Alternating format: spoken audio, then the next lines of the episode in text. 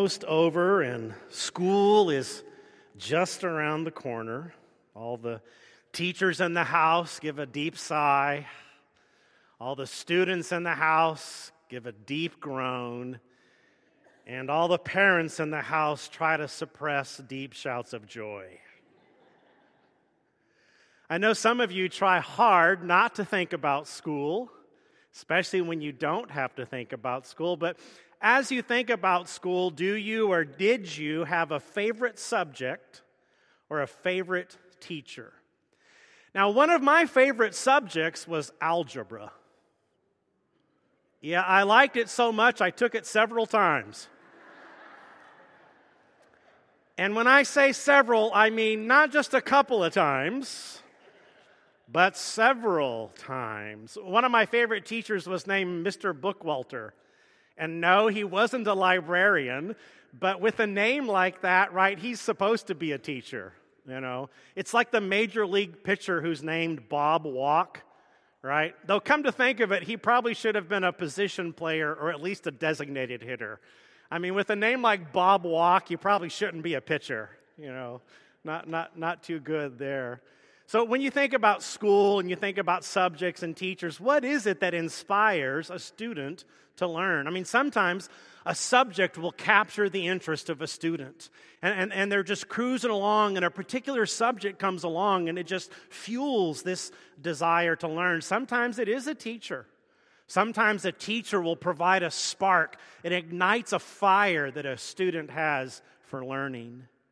Now, today, as we return to the book of Titus and we look at the work of grace in our lives, we're going to encounter grace in a different way. We're going to find an unexpected and remarkable teacher. Now, we're looking at two sections in Titus, which in the original language are both impressive run on sentences. I mean, when you consider the grammar structure of these two sentences, or I should say the lack of grammatical structure, it almost makes me wonder if Paul even paid attention during English class.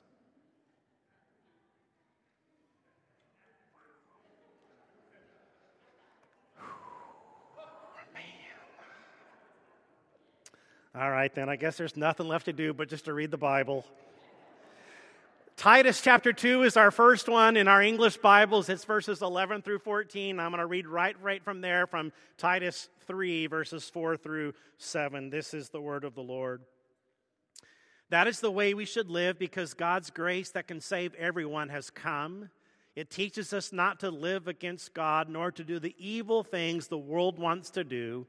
Instead, that grace teaches us to live now in a wise and right way and in a way that shows we serve God.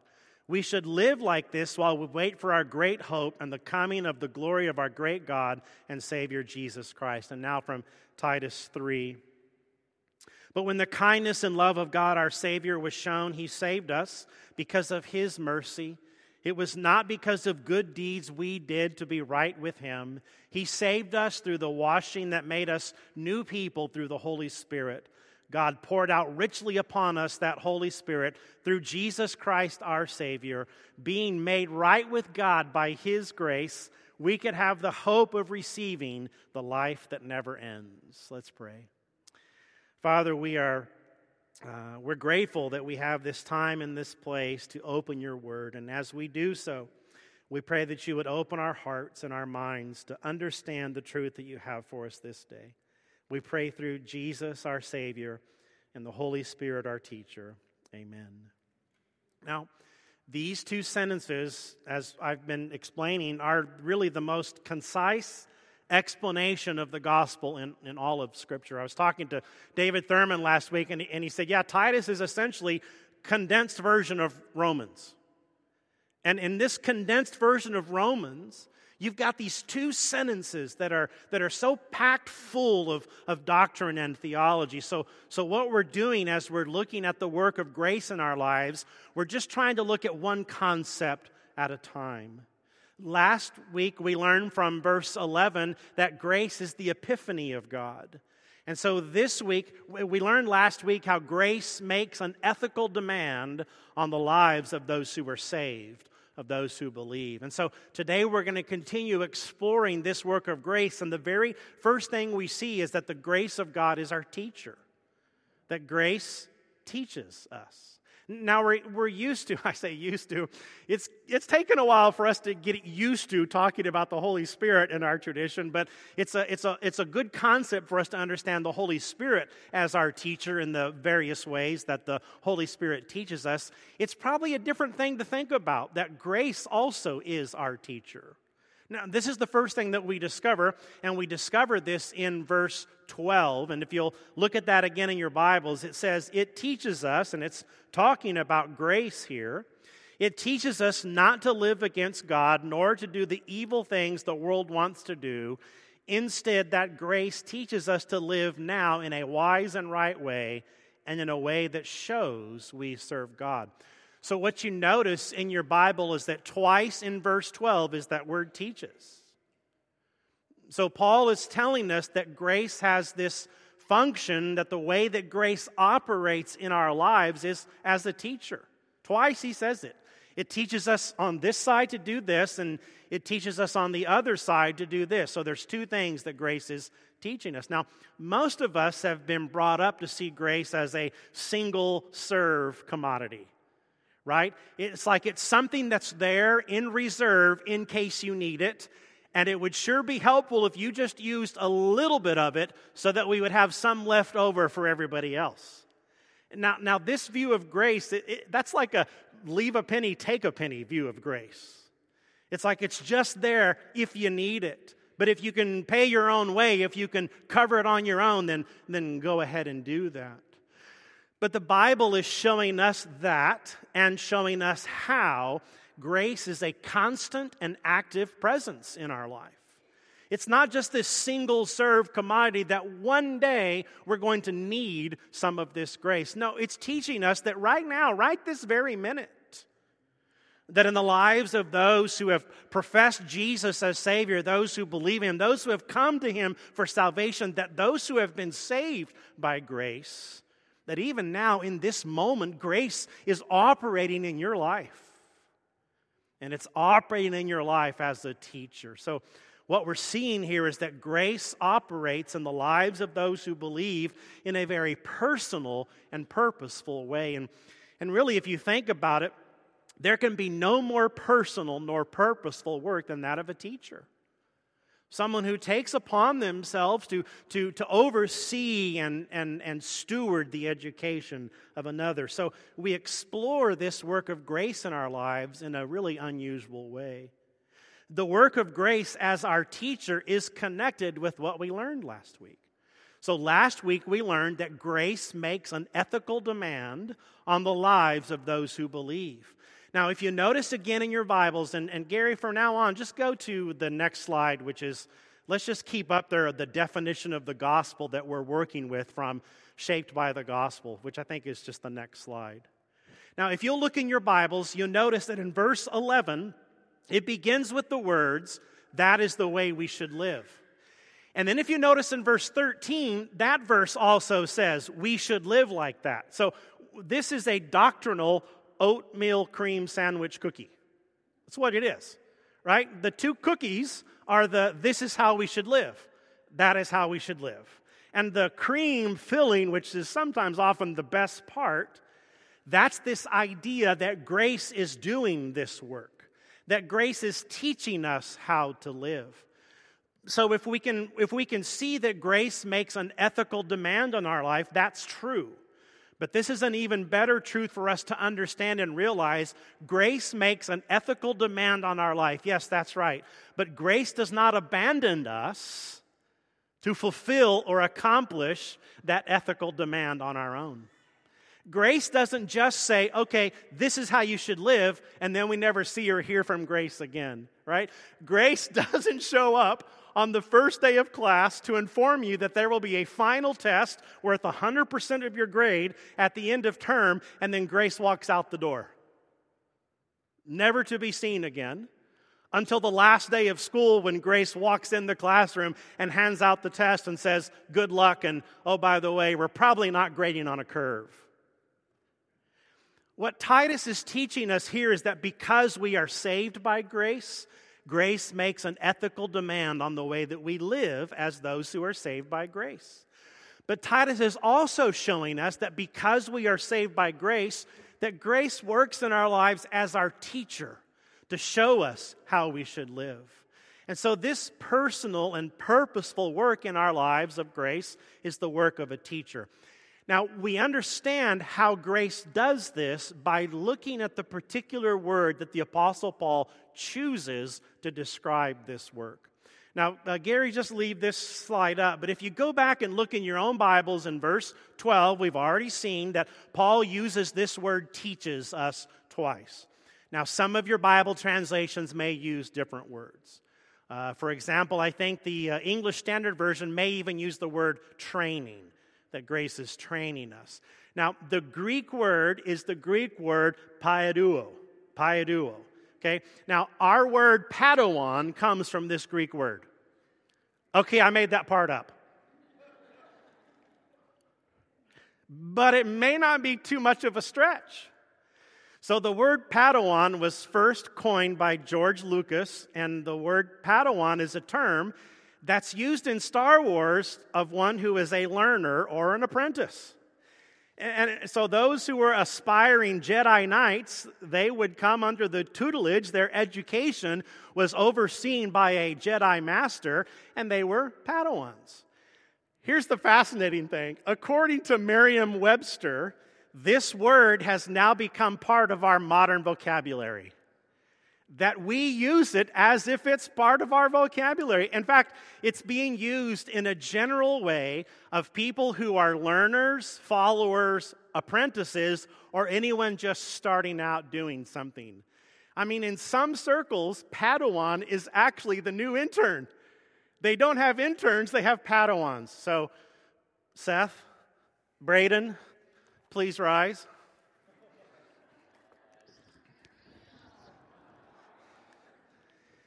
Seth and Braden, what's wrong with my lightsaber? There we go. You came to us as ministry sensitive. You became our interns, and now we proclaim you Padawans. All right.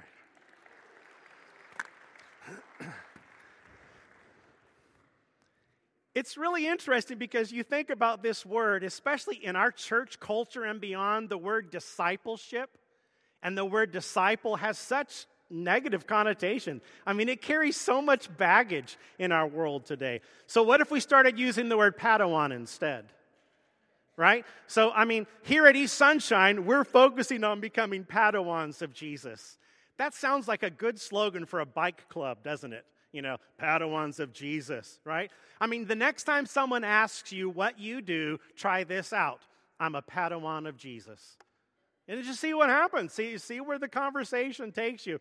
You know, we already have Awana on Wednesday nights, which resumes this fall. And if you want more information, you can talk to Michaela and Amy about this. But since we already have Awana classes on Wednesday night, is it too far of a stretch to start Padawana classes on Wednesday night? I mean, I think it works. I, I think it's something that we should talk about.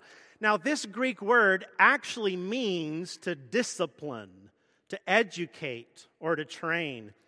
Now, what you have to understand is that Paul is using this particular word deliberately. There is another word in the Greek that specifically means teach, right, or to instruct. Paul knows this word and he uses this word in other places. But he's trying to communicate something. He's trying to convey something by the choice of this particular word because this word literally means to train children. That's what this word means. We get our English word, this is true, we get our English word pedagogy from this. That's what this word means in our English language.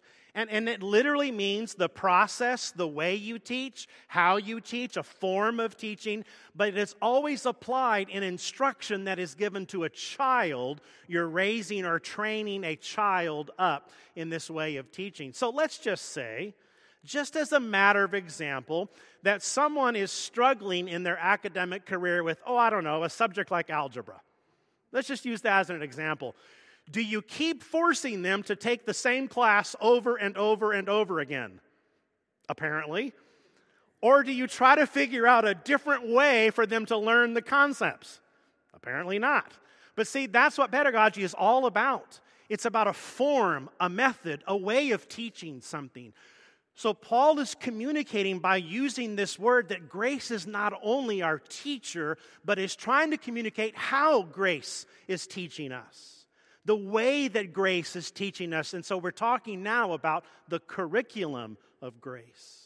And so this is fascinating when you look at verse 12 and you see what, what is happening here is that we understand that spiritual transformation, we understand that spiritual formation, it's a process. It doesn't just happen overnight. That it involves the investment of time and energy and resources, both of the teacher and of the learner. And this is the same expectation of us who are in Christ. I mean, we begin our new life as, as infants or babes in Christ. And the expectation is that we're going to grow, that we're not going to stay there. But grace is with us as our personal and purposeful teacher, leading us in this process of growth and training. I mean, can you think about how disastrous the scenario is if we say, okay, I've been saved by grace, Thanks, Grace. I'll take it from here. But that's usually how we approach it. We usually approach it that way. And the pedagogy of grace, what grace is trying to do for us, is trying to do four things. One, it's teaching us how to live. The second thing it's doing is it's encouraging us in the way we should live, but it's also correcting us in our life and it's disciplining us in the way that we live. Now, I'm pretty sure that we were all, you know, cruising right along pretty well with those first two teaching and encouraging, right? But when it got to correcting and disciplining, you know, suddenly like it got a little ominous there.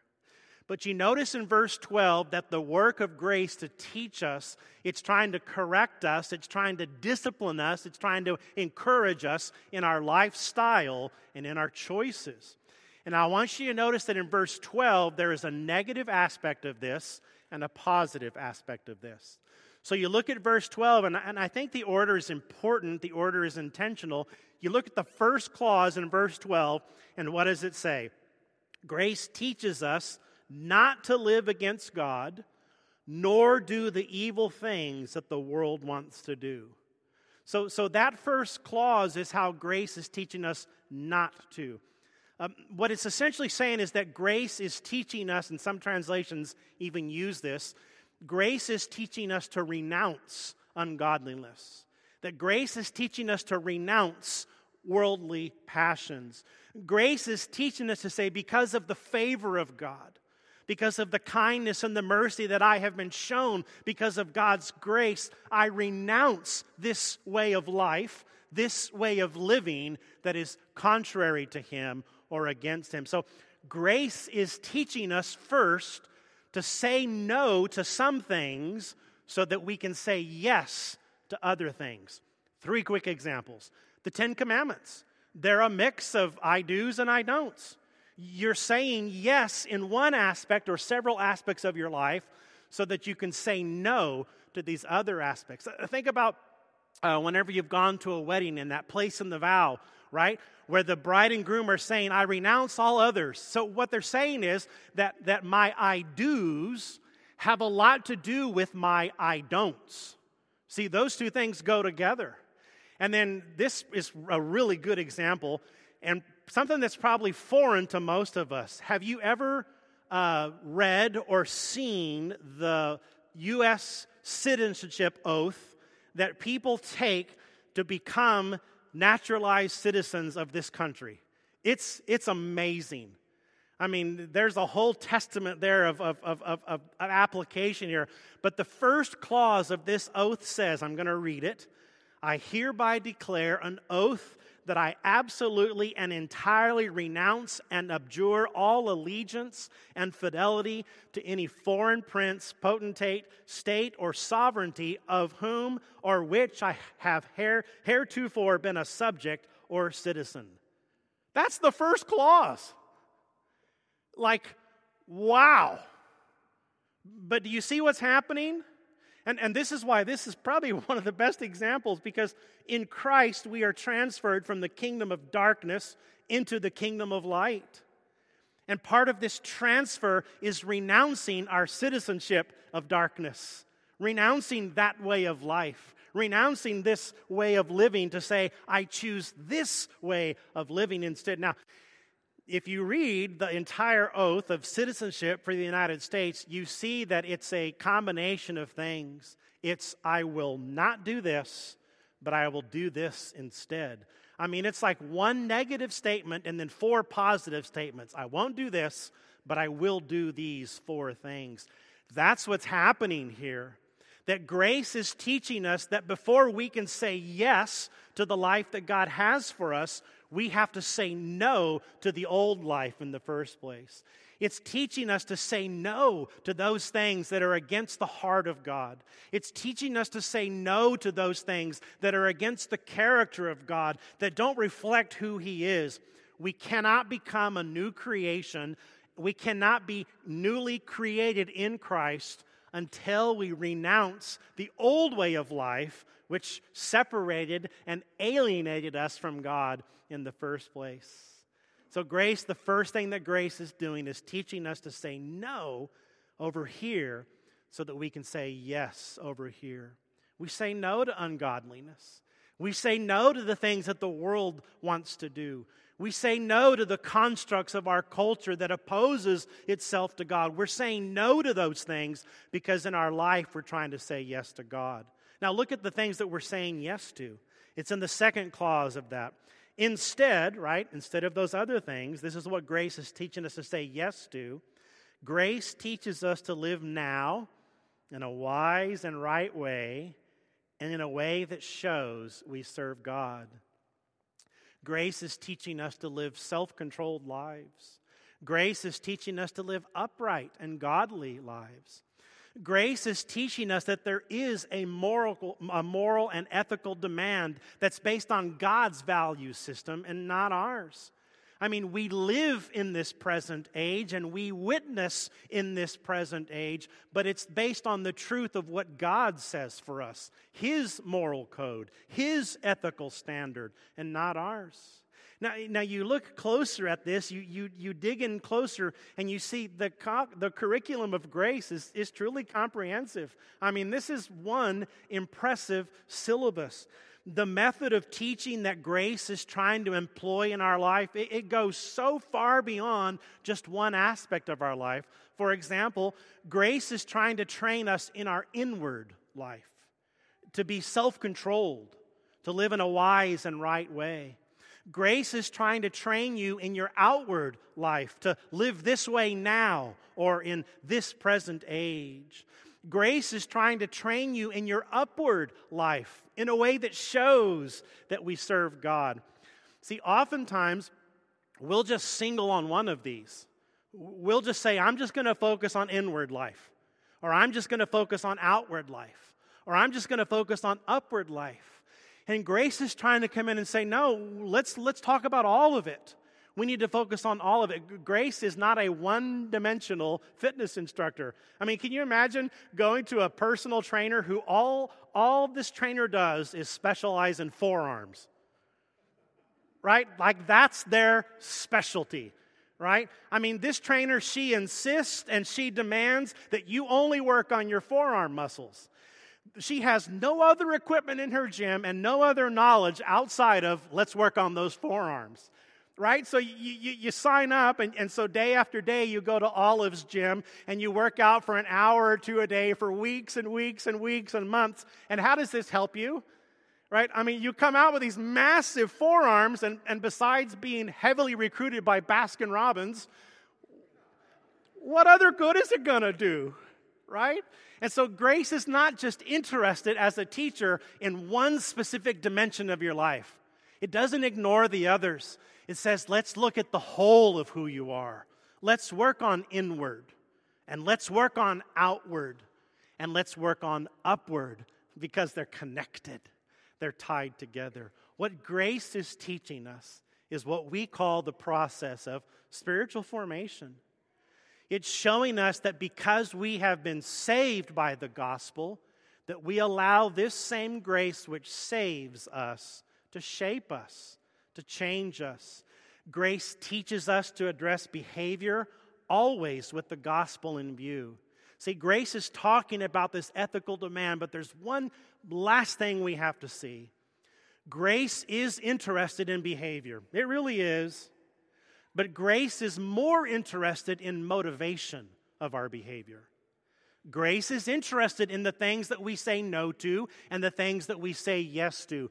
But grace is more interested in the motivation, the reason why we say no, and the reason why we say yes. And this is why the gospel is the only solution to the challenge of legalism and relativism, because grace is addressing the motivation of our heart. Think about your life.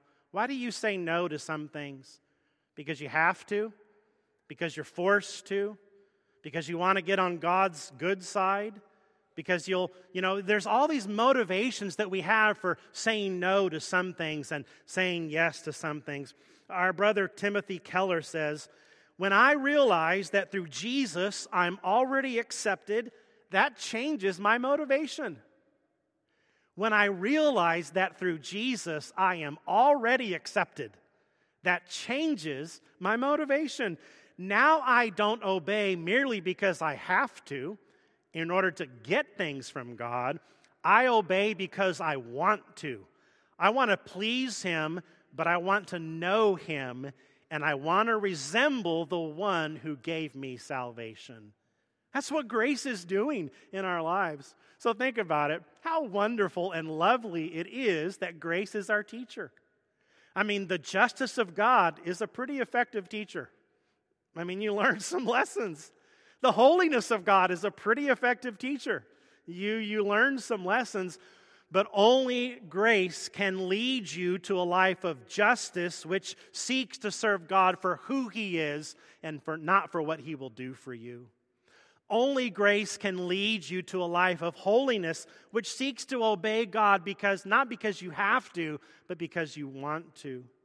Only grace can lead you to a life of obedience where the desire of your heart is to seek Him and to know Him and to become like Him. Grace teaches you to say no to ungodliness and worldly passions because you are saved by grace. Because we are saved, we're saying no. Because we're saved, we're saying yes. See, grace teaches you to say no and to say yes from grace, not for grace. Grace is teaching us to say yes and to say no from acceptance, not for acceptance. Grace is teaching us to say yes and no from salvation, not for salvation. Don't you see? It changes your heart because your motivation is different. Because your motivation is different. All other motivations will eventually crush and destroy you. Only a motivation of grace can do the work that God needs to do in our heart. There is no better teacher than grace. There is no better subject than grace. There is no better curriculum than grace because the gospel is the good news that God has accomplished our salvation for us. That He's done it for us. And that He's done this through Christ in order to bring us into a right relationship with Him and eventually destroy all the results of sin in the world. The gospel says that Jesus got what we earned or deserved. And then we get what he earned, what he deserved. On the cross, Jesus was despised and rejected so we could be accepted as those who are cherished by God. On the cross, Jesus was forsaken. God said no to him so that he could say yes to us. Let my yes be yes to you, O Lord. Let my no be no to the things of this world. If I rise or fall, if I stand at all, I'm leaning on your everlasting arms. What a fellowship! What a joy divine! What a priceless gift. God, I'm yours and you are mine. Let my restless soul be still and know I am leaning on your everlasting arms. Let's pray. Father, would you, through your Holy Spirit, which is present because you are present in this place, would you apply this truth for those who are for those who are weary and broken, trying to earn an acceptance they already have in you. For those who are frustrated, for those who are struggling, for those who can't make sense of how they're ever going to do it by their own effort, would you speak these words of truth and grace to our hearts? Father, would you call us to be a people who loves you and serves you just for you? May our motivation be your favor and your grace. We pray through Jesus, our Savior, the Holy Spirit, who through grace is our teacher. Amen. Would you stand, please, as we share in this song together? Our shepherds and their wives are going to be down front and in the aisles. And if you would like to receive Jesus Christ as your Savior this morning, and speak to our shepherds. If you would like prayers on your behalf, if you would like someone to pray with you, we invite you as well as we share in this song together. Despised, you were rejected, Lord, those who passed by, even averted their gaze from the sight. Such was the suffering you bore for us. Led like a lamb, a lamb to the slaughter, you spoke not a word, but chose to be silent, though you did no wrong, nor was deceitfulness found in you. Yet by wounds our salvation has come,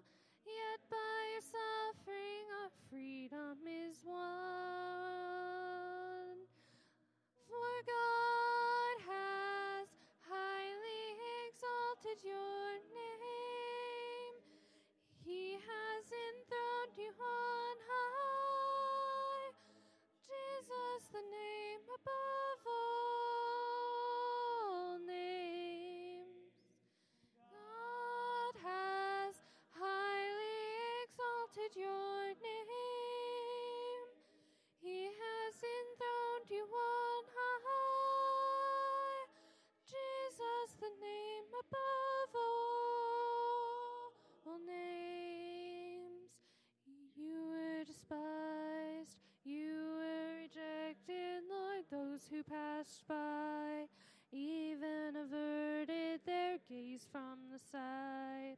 Such was the suffering you bore for us.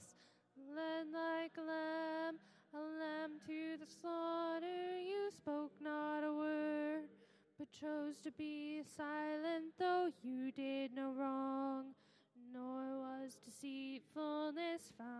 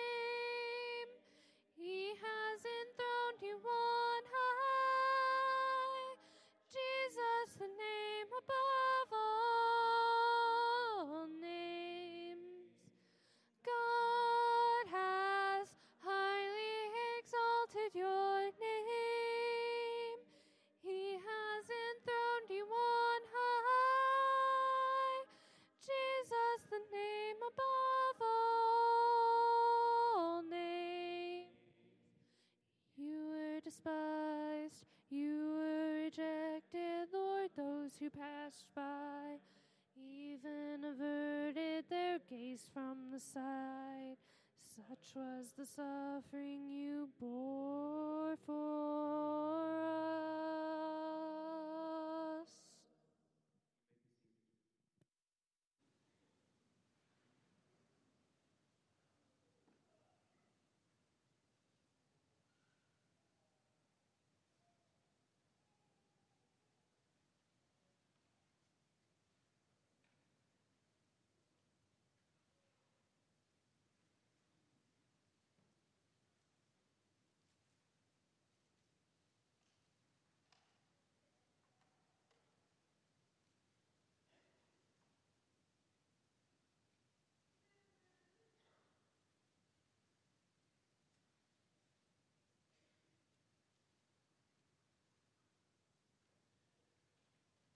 As we prepare to take of the Lord's Supper, let's uh, pray together.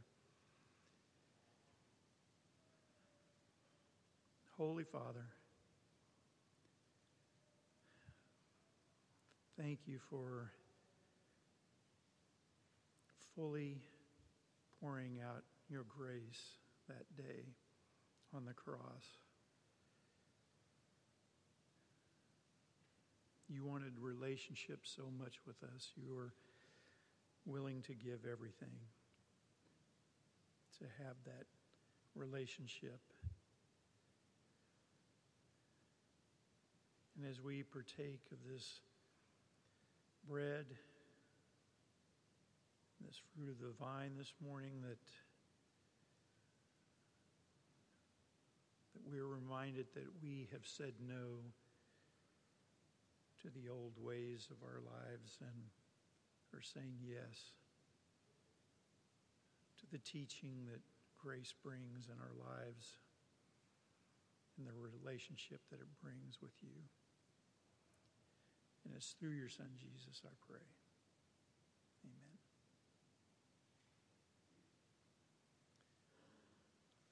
This is the body of Christ.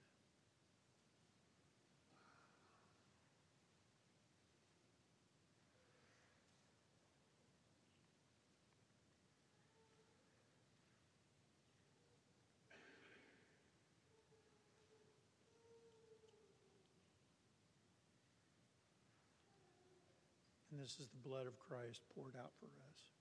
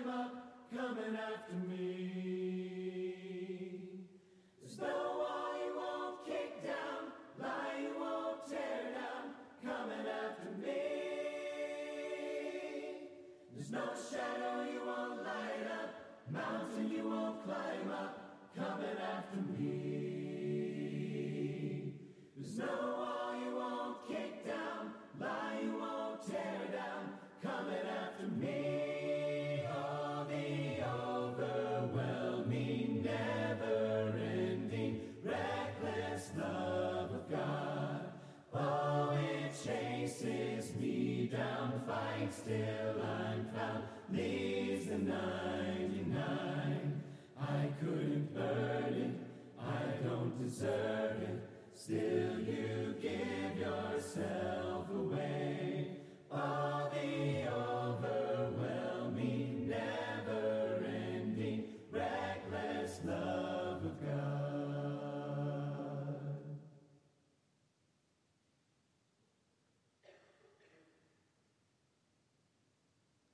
Would you stand, please? We're grateful that you've been with